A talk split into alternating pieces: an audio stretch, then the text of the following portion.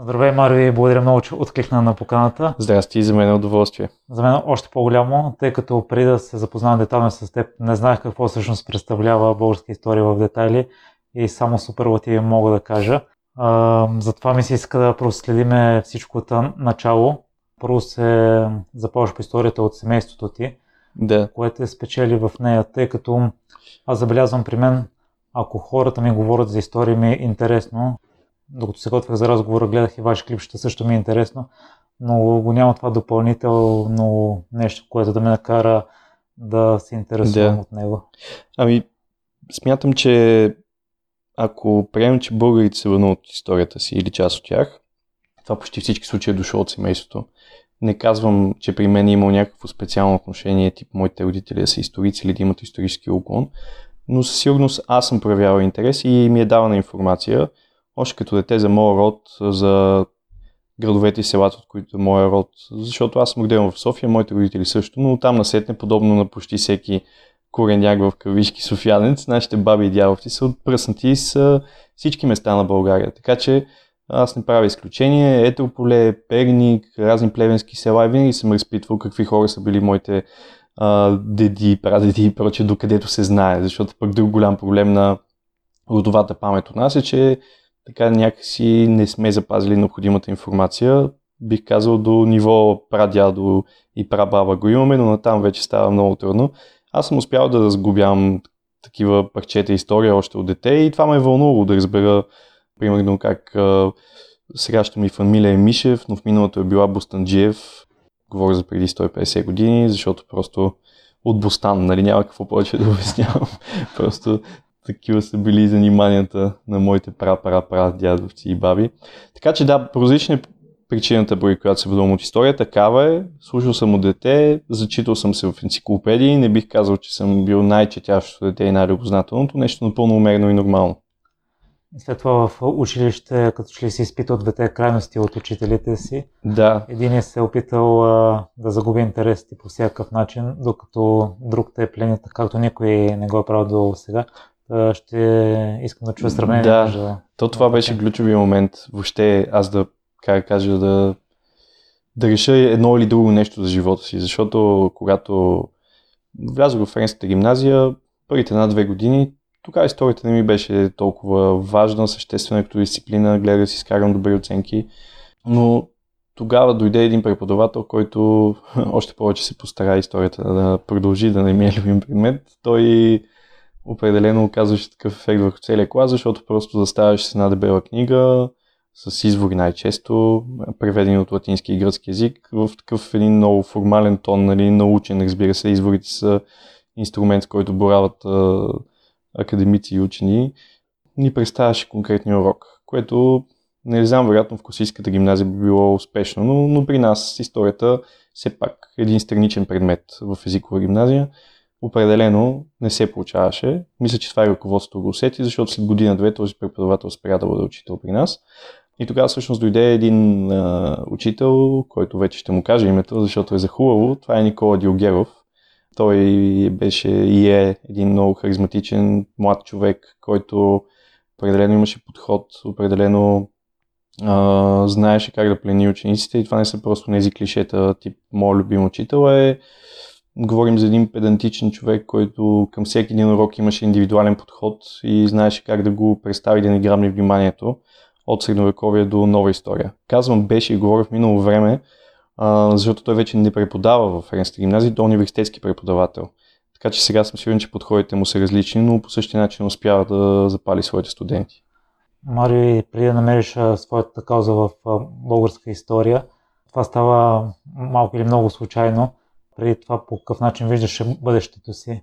Ами е, това е най-големият въпрос. Аз затова казвам, че учителите наистина са в, в, в позиция да определят бъдещето на своите ученици и това се случи така без нито господин Дилгеров да си го поставя за цел, нито дори може би днес не си дава сметка, че е така, защото аз имах една детска такава мечта да стана криминалист, която с времето все повече започваше да става по-далечна, някакси реалността успя да я скъса, защото пораствах, виждах че що се отнася до, до България, не само въобще тази тип дейност в полиция, криминалистика, да си следовател и прочее, далеч не е това, което аз съм гледал от филмите и книгите, които съм чел. А, така че това по-скоро беше една детска представа и вече може би 10-11 клас, когато човек започва да си представя бъдещето и дори да не иска да си го представя, трябва да почне. Пред мен стоеше въпроса дали да замина в чужбина или не, тъй като 50% от моят клас вече се знаеше, че заминава в чужбина, главно в френско говорещи държави, и Франция, Белгия, а, има в Холандия много и така нататък. Аз едва ли, като ли май никога не съм си поставил за цел да замина в чужбина, нямам такъв спомен, не съм гледал на там. Със сигурно съм го допускал като някакъв вариант, в който може би съм длъжен да го направя, защото наистина средата ми е, ми е била такава към днешна гледна точка. Въобще не смятам, че това е необходимо нещо, което трябва да направи млад човек на всяка цена. Но, странно или не, българска история, създавайки в 12 ти клас, аз вече бях решил да кандидатствам в Софийския университет и поне да почна да уча в България, без да знам дали това би продължило в чужбина в някакъв момент или магистратурата само ще бъде там или нещо подобно. Създавайки българска история, аз още първите месеци макар това да беше просто една фейсбук страница, тя наистина беше такава, усетих, че това може би ще е нещо значимо. Нямам представа защо, наистина по нищо не се различаваше от нещо в хоби, нещо в свободното време, което прави човек, прави една страница, трупа лайкове, какво толкова, нали, но не знам, видях го още тогава и как да кажа, редом с подготвянето за изпита по история в университета, по-късно редом и с студентството, развивах и българска история наистина с много високи обороти, даже в някои моменти много повече обръща внимание на нея, отколкото на ученето. Мариус, пропуснах да те опитам за начина на преподаване на господин Диогеров, който те е спечелил, тъй като от моето лично наблюдение такива учители са голяма рядкост. Да, ми, малко трябва да го обясня, защото то малко имаше там и невербална комуникация. Представете си, един преподавател, който се обляга на чина, стои прав през цялото време, не стои никога седнал, да кажем, начина и да ви преподава като и да има само някакси еднопосочна връзка да се създава по този начин. Той ставаше много небрежно, се облягаше на първия чин, който да кажем е свободен в този момент, кръстосваше си ръцете и го разказваше като приказка. Значи казва, има някакви дати, има някакви важни неща, но представете си вие, примерно, и ти пък създава някакъв разговор или някаква случка в чисто човешки план, така както би се случило и днес. Нали, да се пак, примерно, говорим за възраждане или средновековие, дори нали, няма значение в случая. Това е, аз не си спомням, разбира се, подробности, това е било преди 10 години, но и разни игри сме правили и гледали сме филми, което беше иновативно, нали, то звучи смешно, но към 2011-2012 година явно още беше екзотично да се гледат филми и въобще видеоматериали в час, те все още не го правят навсякъде, но това за историята е изключително необходимо. Например, помня тогава, че ние изгледахме на документална поредица на National Geographic, която беше много популярна и все още е. Това е реално са 10 епизода за Втора световна война, в отсветени кадри, видеокадри с глас отгоре, което де факто мисля, че той ни преподаде по този начин, по най-добър начин Втора световна война. Естествено и с помощ от него, не само да ни пусне един клип и да си мине часа и нали, той да си измил ръцете по този начин. Така че това е някакъв, някаква близост имаше. Двупосочност, комуникация. Това е нещо, което аз винаги съм искал и ние да успеем да предадем в работата си. Не само, дори когато обикаляме училище и срещаме с ученици. Прочетох, че Фейсбук страницата си е създал от скука. Не си да. очаквал такъв голям растеж, без някаква конкретна цел но ще ми се иска да разбера вътрешно, най-вътрешно какво очакваше от тази страница, освен да публикувате някакво съдържание. Ми аз тогава, освен, че доста бързо усетих, че това е нещо значимо, все пак да не забравяме, че бях хлапе. Смисъл бях на 18, а, не че сега смятам за много мъдър, но сигурно тогава въобще съм нямал представа как стават нещата в реалния живот, така да го кажа. Дали съм смятал, че ще направим нещо значимо, понеже макар да не обичам да се самоизтъквам, в известен смисъл към днешна дата правим нещо с значимо и позначимо им при, че достига до много хора и вероятно ми влияе по някакъв начин. Тогава не знам дали съм смятал така и малко ти забравих въпроса, понеже се отвлякох. Най-вътрешната цел. Да, най-вътрешна цел, това исках да кажа също, че няма крайна точка, няма цел да кажа аз тук ще успея с това, или примерно ще стана много влиятелен, ще стана известен, ще, ще забогате, или дори ако говорим за някакви по-скоро в името на общото благо цели също съм нямал. Не е била целта, ще стане най-голямата образователна платформа ще помагаме на хората да програмотят. Не, просто усещах, че аз, и като казвам аз, защото до момента говоря само за себе си, говоря за другите хора, с които започнахме. Сме си казали, това е готино, изпълнен един със смисъл, защото определено един прено, начинаещ студент сблъсквайки с реалния академичен живот, може малко да демотивира, защото не е така, както сме си го представили и някакси ако имаш нещо странично, то ти дава допълнителен смисъл. Този смисъл ни го даваше българска история. Така че известен степен може да се каже, че българска история и мотивацията, която ни изпълваше докато я правехме тогава, беше някакъв егоистичен акт. Т.е. да си напълниш ежедневието с нещо, което а, действително ти е интересно и различно. Интересуваш ли се тогава от аудиторията и, или по-скоро откъде дойде вътрешното самочувствие, че може да представите по интересен начин? Да, ами всъщност тогава това, което ме вълнуваше като млад човек, който се стреми към количество, вероятно бяха хората, които следваха страницата. Защото имаше дни, които наистина се касаеше за 5000 души нови последователи. Първата година беше много ударна, т.е. ако днес сме 370 хиляди харесвания, да кажем, имаме във Facebook, истина, че дори вече наистина не ги гледам, тогава всеки не ги гледахме и на първата година мисля, че бяхме вече 100 хиляди. Тоест имаше наистина дни, в които това нещо беше изключително силно. Чувствахме се като рок звезди и си казахме, е, това е жестоко, как го правим, нали? Беше много готино за млади хора да получи такава доза дори адреналин, нали, че имат възможността да влияят. Марио, аз съм чувал, че някои бизнеси предпочитат да се развиват по-етапно, стъпка по стъпка, да няма такъв възходящ и рязък да. растеж. Други фирми или хора пък не могат да се справят с това. Вие по какъв начин подходите към него, за да продължите да бъдете успешни? Ами също най-ключовото при нас и аз мятам, че той е допринесло за това вече 8-9 години българска история съществува, че при нас никога това не е било замислено като бизнес. Всичко стана толкова логично и постепенно.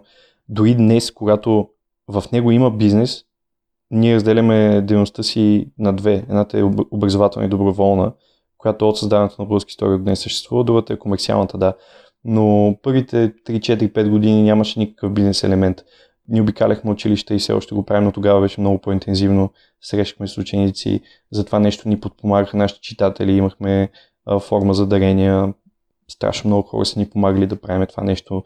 Нали, разбира се, не сме взимали никога заплащано училище или нещо такова. Просто за нас това, пак казвам, изпълваше дните с смисъл и правихме нещо забавно и удовлетворяващо, защото уроците по родолюбие, както ги наричаме ние, са, се оказаха много ефективен инструмент за запалване на учениците, правейки го по нашия начин, с видеа, с точно това, за което говорих, че е правил нашия учител, нали, този подход и ние успяхме да го пренесем доколкото можем, разбира се. И да, и в един момент обаче, за да то си дойде естествен момента с комерциализацията, дума, от която далеч не се притеснявам, защото български история нямаше как да продължи да съществува. Ние бяхме вече четвърти, четвърти курс в университета, аз съм завършил политология, моят съдружник е завърши тогава международни отношения и други колеги имаше сходни специалности. Все пак до този момент нашите родители ни помагаха съвсем нормално поработвали сме и други неща. Справяхме се, обаче в момент нататък, вече си на 22 години, ставаш възрастен човек. А, все пак трябва да вземеш живота си в ръце. Не може да нямаш такъв един сигурност. Дори не го наричаме доход сигурност. Дори моите родители сме питали какво е това са българска история, сигурен ли си, че искаш това да се занимаваш, има ли на къде. И тогава всъщност дойде идеята, най-логичното нещо българска история, което да прави, не е да произвеждаме краставици и домати, да ги продаваме през страницата, да правим книги. И всъщност книгите и до днес са основното ни перо на приходи. Това е от 3 години, както казах. И определено гарантира съществуването на българска история по всичките й форми. Имаме спокойствието да работим, да правим и доброволните и недоброволните неща, имаме възможност да растем и като екип, и като възможности. Така че да, за мен е доста вредно рязкото случване на нещата в живота, независимо дали се касае за личен или професионален живот. Тоест, да кажем, да спечелиш от тотото е вредно за мен. Трябва да се случи доста постепенно и, как да кажа, в този случай и отношението ти, как да кажа, много по-здраво стъпиш си на земята, защото може да проследиш дадено нещо от начало до край и да си минал всичките му фази, а не да се събудиш на другата фаза. Марио, преди да се върнем на момента, в който си бил на кръстопът и преди да превърнете българска история в бизнес модел, ще ми се иска да разкажеш и периодите, в които си съчетал българска история с университета. Да. Тъй като със сигурност не е било лесно. Ми не беше лесно, да. Няма да призная, че няма да крия, че българска история ми е помагала в университета, защото преподавателите знаеха с какво занимаваме. А, всички, които го правихме, имаше някакъв реверанс. В смисъл да, да допуснем, че това е нещо, което те са считали за образователно полезно нещо. Казвали, това е свестно момче, примерно, и аз съм усещал, има моменти, в които са ме пускали на изпит без да, дори моменти, в които вероятно не е трябвало да мине изобщо. Така че а, тук първо трябва да благодаря на тях, защото те виждаха вероятно не най-съвестния от към теоретична подготовка студент, но пък винаги съм се вълнувал от темата, защото политологията, политиката и историята са ръка за ръка свързани, така че нали, определено че съм подготвен политолог, така да го кажа. Но нали, не съм бил педантичен студент. Трудно беше, трудно беше, защото български история, особено с тия пътувания, първите години, ние сме имали наистина феноменални измините километри за седмица, за ден. Правили сме София, Варна, Варна, София за един ден. За един урок специално сме отивали. Нали, това е седно тук да караш до, до Виена просто за един ден. Трудни моменти са били за съчетаване с университета, но някакси успявах и да мина между капките и да си заслужа дипломата в крайна сметка. Но, пак казвам, извадих късмет, че намерих нещо, което ми е толкова интересно, че да не съм имал моменти на колебания, защото виждам, че всеки един студент, не искам да казвам в България и на, и на други места има, има моменти на колебания, да кажем някаква криза на, на студента в трети курс, който си казва, леле, това правилното ли нещо ли е, това право, за какво го записах, какво ще правя или май трябваше да запиша една физика, нещо точно там да си уча, нали? Имал съм и аз такива мисли в главата, но са били много по-малко. Марио, преди българска история се превърне в работещ вече бизнес модел, ти си търсил активно работа, но прочетох без успех. Та, в този момент мислил ли си си край българска история ще до тук, трябва вече да се... Ми, малко ми се смесват и на мен спомените, значи сигурно съм имал много моменти, в които съм искал да зарежа всичко, да не кажа една по-силна дума, която не е хубаво да кам, точно да го оставя и повече не се занимавам с него, защото това са именно те моменти на съмнение, които някои хора или всички предполагам ги имат. А, имах и интерес момент, в който вече български история няколко години, т.е. аз примерно тогава бях а, с мои колеги автор на една, две, три книги към едно издателство беги учебник тогава. Тоест, а, да кажем, тръгнах да си правя CV, което мога да напиша някакви неща, които звучат добре, примерно завършвам политология, автор съм на книга, тук поработвал съм и като ученик, доста неща има някаква трудова дисциплина в мен. И тръгнах да го правя и го направих и започнах да изпращам всякакъв тип обяви, които обаче предимно бяха по часова студентска работа, т.е. от а, раздавач на флаги до сервитьор или нещо подобно. Интересно, че навсякъде от всякъде ми звъннаха. Имаше моменти, в които бях изненадани защо си търся нещо такова. Не, че съм ядрен физик, но определено си бях постарал да се представя в добра светлина. И всъщност в един от тия моменти аз съзнах колко това не ми е нужно. Наистина. Просто не мога да кажа, че взех съдоносно решение, но силно си имаше доза риск. Доза риск, защото аз не знам, казах си или трябва да се задоволя с малко сега, но да имам в момента, или трябва да стисна зъби и да измисля как нещо, което другите определят като изпълнена мечта, защото така изглеждаше отстрани българска история, че е нещо, което създава като ученик и е голямо и мащабно и то е, изглежда отстрани уникално за преживяване, като си вътре, но нали, опитах се аз да го погледна по този ръст, защото явно бях забрал точно пътя. Посоката бях изгорил. И да, и се отказах да го правя. Иначе съвсем вече странични неща. В това издателство, което карах бери учебник, едно цяло лято работихме с, с Иван Моя съдружник и оттам научихме много интересни неща, за което благодаря на собственика Момчил. А, но пак то се въртяло около, около български история, разни неща, които сме имали. В този момент, Марио, ли ти дойде идеята да направите българска история като бизнес модел чрез издаване на книги? Ми малко по-късно, да. Наистина, да. Идеята дойде също с моят съдружник Иван. Беше един случайен разговор на прибиране от а, един урок, който той просто го изцепи. Каза, нищо не издаваме книги. Така че такава беше историята. Нищо не издаваме книги. Аз казах, абе, верно, как не сме се сетили. да, и осъзнахме, всъщност, казвайки го, не знаехме какво точно ще правим но пък извадихме голям късмет, че открихме нища, в която да сме добри, защото тя не е просто исторически книги. Тогава ние започнахме с преиздаване на исторически книги, такива, които, да кажем, поради политически причини, да речем комунизма или поради пазарни не са излизали, не са излизали от 20-30 години, т.е. съвременният читател няма достъп до тях в библиотеката. Та решихме това да е посоката на, на издаване на книги. Първите ни книги бяха такива, както казах. Говорим за такива бележити личности, като полковник Борис Дрангов, Владимир Вазов, Васил Радославов, министър-председателя. Нали, книги излизали преди 100 години, имат преиздания, разбира се, в наши дни, но искахме да го направим като поредица, красиво, нали, качествено и всъщност успяхме, смятам, макар днешното качество на, на книгите ни да е по-високо от това на първите, което не е хубаво да се казва, но смятам, че е нещо нормално като процес. И към днешна дата сме си така едно издателство, напълно нормално, функциониращо, с а, голям обем от книги, близо 100 различни образователни продукта, казвам така, защото не са само книги, има и други неща и това е 3 години реално по-късно от а, момента, който ти разказах с разговор в колата. Откъде знаехте, че ще има успех, тъй като прочетох, че сте издавали книга или книги, да. за които сте знали, че аудиторията няма да, да. да има такъв голям интерес. Ами това дойде по-късно, защото ние действително, почвайки да издаваме книги, то от една страна е скъпо, от друга страна не е чак толкова скъпо начинание, зависи от гледната точка. Тогава за нас и беше скъпо начинание. Нали, пак казвам, не сме теглили заем, това, което сме успявали да спестиме с времето и общо взето първите опити бяха книга за книга. Ако тази книга се продава, тия хиляда бройки от нея, ще имаме пари за втора книга да пуснем.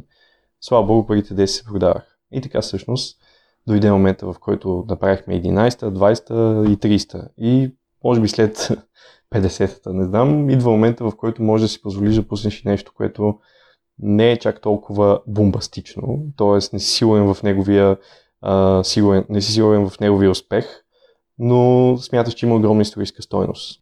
Една от книгите, за които съм разказвал в едно друго интервю е, да кажем, Септемврийски дни се казва на един малко известен автор Андро Лучев, който е военно инвалид след Първата световна война и всъщност този човек има огромна заслуга за разобеждаването на хората, участващи в войнишкия бунт след Първата световна война. Това е един доста, би казал, тъжен момент от българската история, в който българската армия трябва да се справи вътре една срещу друга заради войнишки бунт. И всъщност този човек разказва как се случват драматичните събития след Първата война и той и неговото участие в тях. Тази книга, освен че е написана много увлекателно, има огромна историческа стоеност. Но поради ред причини, като например, че войнишкото възстание не е толкова известно, не е толкова атрактивно, нали, автора не е известен, аз знаех, че по никакъв начин няма да има пазарен успех, аз и моите колеги. Но го направихме, въобще не съжалявам, нали, и не сбъркахме, наистина няма пазарен успех. Но всеки път, който си е купил и сме си говорили после, аз доволен и споделя нашите мислене. Така че може би е въпрос на време. Ако още няколко места разкажа за нея, може пък да почне да се продава. Кой знае. Като създатели на съдържание, доколко оставате аудиторията да направлява това, доколко се съобразявате с нея. Ти вече наметна, че вече като сте успешни, може да дадете някои неща, които знаете, че няма да са толкова популярни. Ами, по отношение на книгите е много трудно, защото едно е заявен интерес, друго е реално купуване. Тоест, много хора, ако питаш за какво искаш да четеш, те ще ти кажат баналните неща, с извинение баналните, като възраждане, средновековие, нали, тези неща, които под баналния пред, които сме учили в училище и които са така центъра на българската история за, за, за масовия читател. Но когато го направиш, всъщност се разбира, че това са теми, които са адски експлуатирани, има десетки, стотици книги посветени на тях. Давам един пример. Писмата на Левски е една книга, която и от заглавието се личи каква е темата. И, нали? Това са писмата на Левски. Направено в едно хубаво издание, фототипно, виждаш и оригинала, виждаш и усъвременен текст. Книгата действително имаше интерес към нея. И още как, нали, много, много така успешна книга, но не е това, което хората си представят, ако чуват, че книга за Левски. Тоест, тук цяла България ще иска да купи това е Левски и така нататък.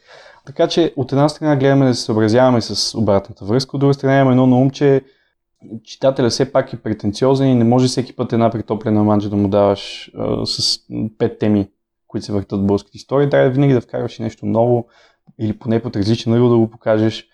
А, по отношение на другия тип съдържание, което е нашето безплатно съдържание, понеже това ми се ще да кажа, ние всъщност поддържаме два сайта. Два сайта. Един е bulgarianhistory.shop, който е онлайн магазин на издателството, и другия е bulgarians.org, който е образователният ни сайт, напълно достъпен. В него се касае за няколко стотин хиляди, също няколко хиляди материала.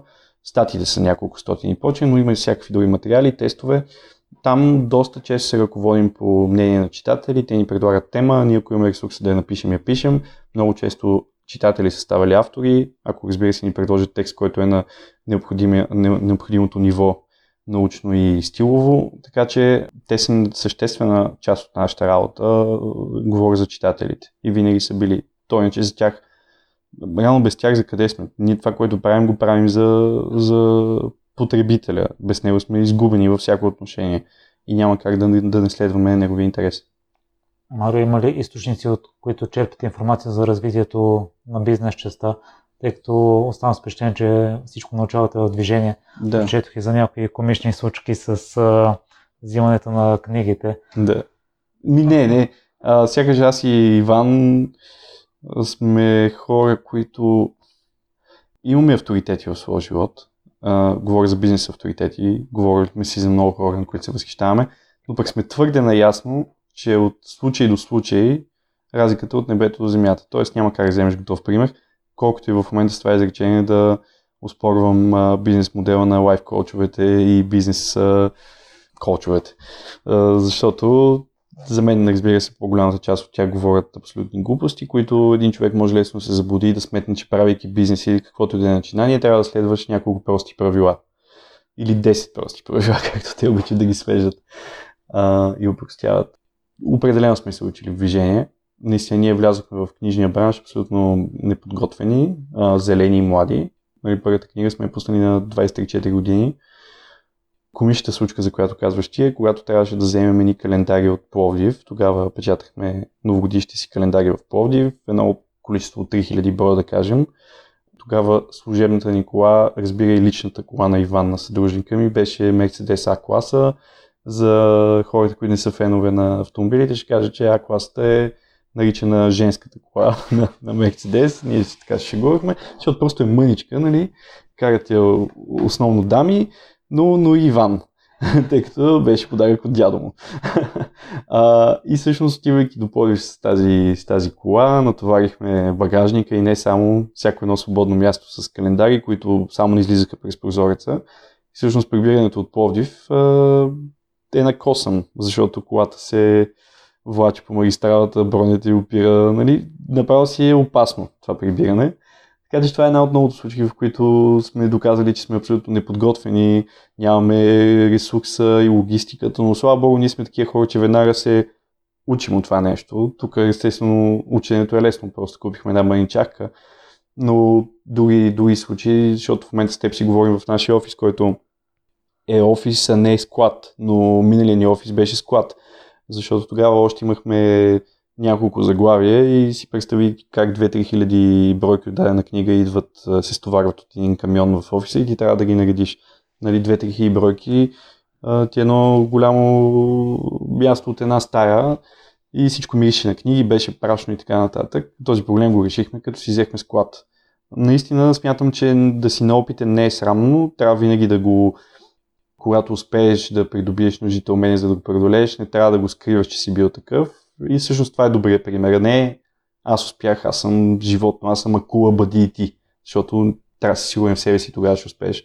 Трябва да си много несигурен, за да станеш сигурен. Марио, аз прочетох, че за теб историята е най-мъдрата наука най-лошите ученици. Това малко не противоречи ли на изказването ти преди малко? Да, естествено, но това замисли се в, в кой живот, наблюдавайки чуж живот, можеш да виждаш всичко как се случва. Да кажем, това е както са родителите. Родителите идват и ти разказват някаква случка, те се е преживели, казват ти, чуй ме, не допускай тази грешка, защото аз като бях на твоята възраст, прино се напих. Това не е хубаво или пуших цигари, това е супер лошо, не го прави. Ти го правиш обаче, разбира се, няма, няма защо да коментираме дали го правиш или не, най-често го правиш и едва когато ти разбереш, че са били прави, тогава вече си сигурен, че не е трябвало да го правиш. Историята е също. Много често хората, от които зависят големите решения в историята, познават историята, защото все пак говорим за хора от елита, да кажем. Те са имат едно добро образование, афинитет към историята, знаят много добре решенията им до какво биха довели, но когато си там, вътре, в събитията, сякаш забравяш натрупания опит от хилядолетията и смяташ, че всичко зависи от теб и можеш да го постигнеш. Така че затова са лоши ученици, лоши учениците на историята, колкото и добре да я познават. Според, че полуките от историята са най-ценни сега в бъдещето. Кои смяташ, че са най-ценните такива, които не прилагаме днес? Ха, ми, зависи коя история ще изследваме. Ако е българската история, мятам, че за нея е най-релевантно аз да говоря. Това, което най-много ми тежи и тук вече, може би до някаква степен ми помага и това, че се вълнувам от политика, да го наблюдавам като обществен процес, е липсата на идеал. Говоря за обществен идеал, който България е имала определено от възраждането на сам, т.е. от създаването на българската нация. ние се сме имали някакъв идеал до преди стотина години. Че дори, дори можем да задълбочим още повече и да кажем, че не е до преди стотина години, а до преди 20 години, ако го разглеждаме от тази гледна точка, защото ако през Давам накратко какво за мен е бил идеал в различни периоди на България. През възраждането очевидно, просветното дело, революционното дело. След а, освобождението това е бил идеал за целокупна България, обединяването на всички българи в една територия. Ако приемем, че след това идва Втората световна война и социализма, за тогавашните хора, независимо в момента дали говорим добро или лошо за социализма, голяма част от обществото е вярвал в определен момент, че строи съвременна България, строят се заводите, трудим се заедно и постигаме много. Пропагандата успява да създаде този идеал. Добър или лош, тук няма никакво значение какви са личните ни симпатии към периода. Но е факт, че е имало някаква хомогенност в известен период от време. След 90-те същото хората са имали огромни надежди и очаквания за, за по-добро а, бъдеще, пазарна економика и демокрация. После идва и моя период, който го помня ясно, стремежа към Европейския съюз, колко силно вярвахме, дори аз бях седми клас и вече помна чувство беше, дори при мен го имаше, без да го разбирам напълно, все едно се събираме, събуждаме на 1 януари 2007 и вече сме нова държава, имаше го това. Изведнъж сега в наши дни, говоря за последните, не знам, 10-15 години, въобще откакто аз мога да наблюдавам, макар и непълноценно, липсва ни това нещо. Какво е, какъв е обществения идеал? Поне да имаше някакъв, който и да е лош, поне да беше не знам, нещо вредно да беше, пак ще да кажа, ето има идеал, той не е хубав. Но аз дори не мога да нарека нещо, към което ние се стремим като общество, нямаме крайна цел, нали, тази безпътица, за която всеки говори, аз също я чувствам. Та, това е полуката от историята. Тук вече смятам, че изключително ключова е ролята именно на елита. Говоря за управленския и културен елит, който трябва и винаги той е посочвал пътя пред българския народ. А, излишно е да смятаме, че ние утре ще събудим и едновременно ще ни хрумне един и същи идеал. Трябва някой да го начертае. Това трябва да, това трябва да са хората с държавническо мислене и хората, които имат а, това визионерски, този визионерски поглед над... А, говоря за, наистина за хора на изкуството, на, на културата и прочее. Но аз това не виждам как става в момента и за съжаление към днешна дата не мога да кажа, че има перспектива да се случи. По това, в това отношение аз съм песимист. От всички неща, които се занимавате, най-любими са ви изнасянето на уроци пред ученици. Защо точно бе? По-различно е. Някакси забравяш за битовите проблеми, забравяш за текущите задачи и формалности, отиваш там и в едни 40 минути просто се потапаш там в детската атмосфера която е много приятна.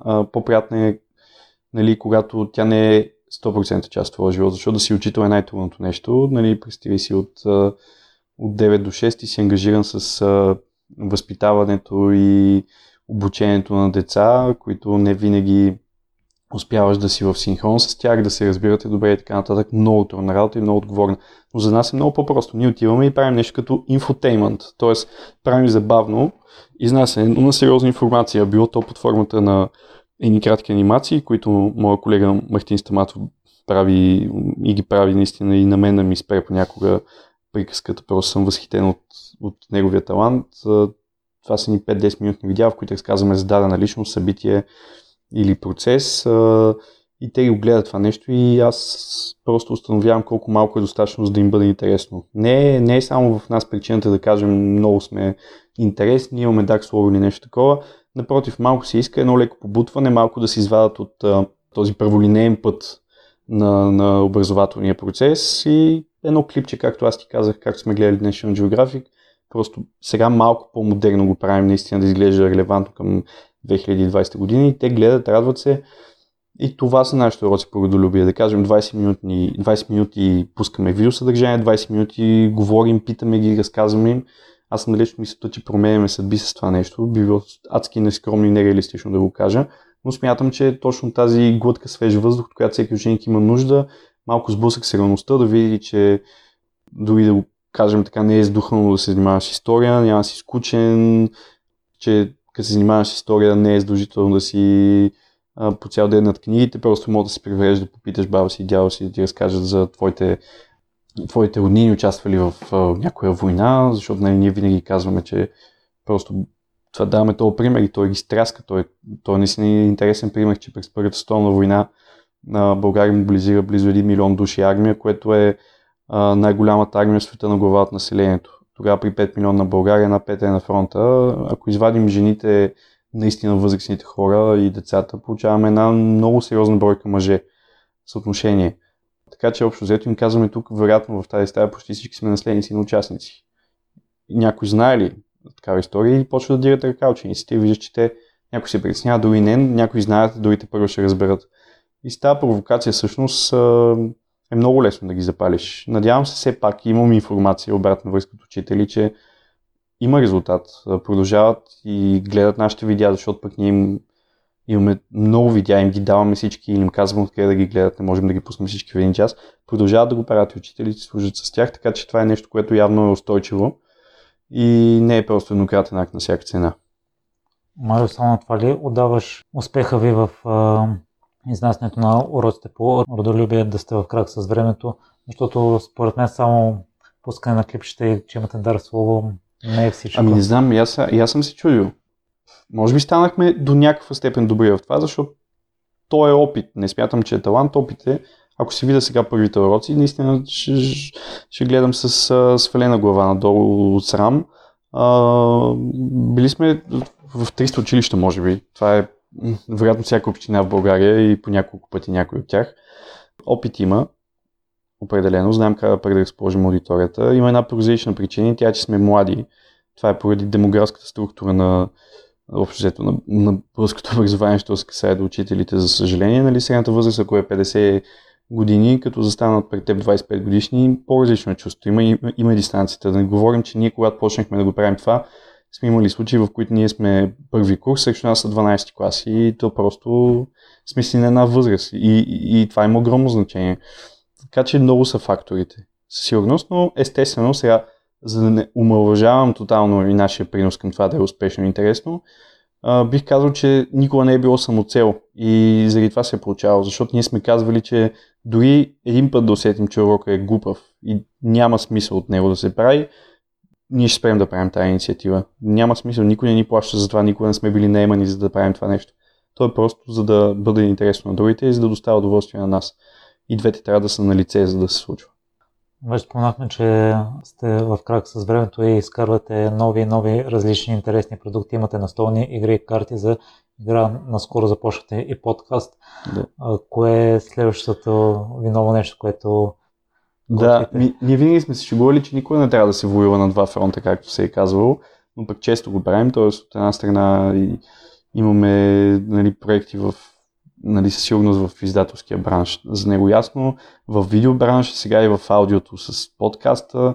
Не знам, всъщност ние нямаме такива чак толкова сериозно заложени дългосрочни цели да ти кажа какво е следващото нещо. По-скоро в момента сме си поставили за цел да задобряваме в изброените неща, защото има на къде. Подкаст е изцяло нова форма за нас. Тя има своите тънкости, много добре знаеш. Аз смятам, че, сме, че все още сме толкова добри, колкото можем да бъдем. Макар а, водещия да, да е Ванката, който няколко пъти споменах, Иван Кънчев, който си има опит в говоренето и по телевизия и по радио и прочее, но целта е просто да задобряваш в това, което правиш, а не целенасочено да правиш много, много нови неща, за да си актуален и винаги модерен. По-скоро хората трябва да свикнат с едно високо качество, защото аз мятам, че кръщавайки се с непретенциозната има българска история, ние имаме някакъв дълг. И то е да сме на винаги на ниво.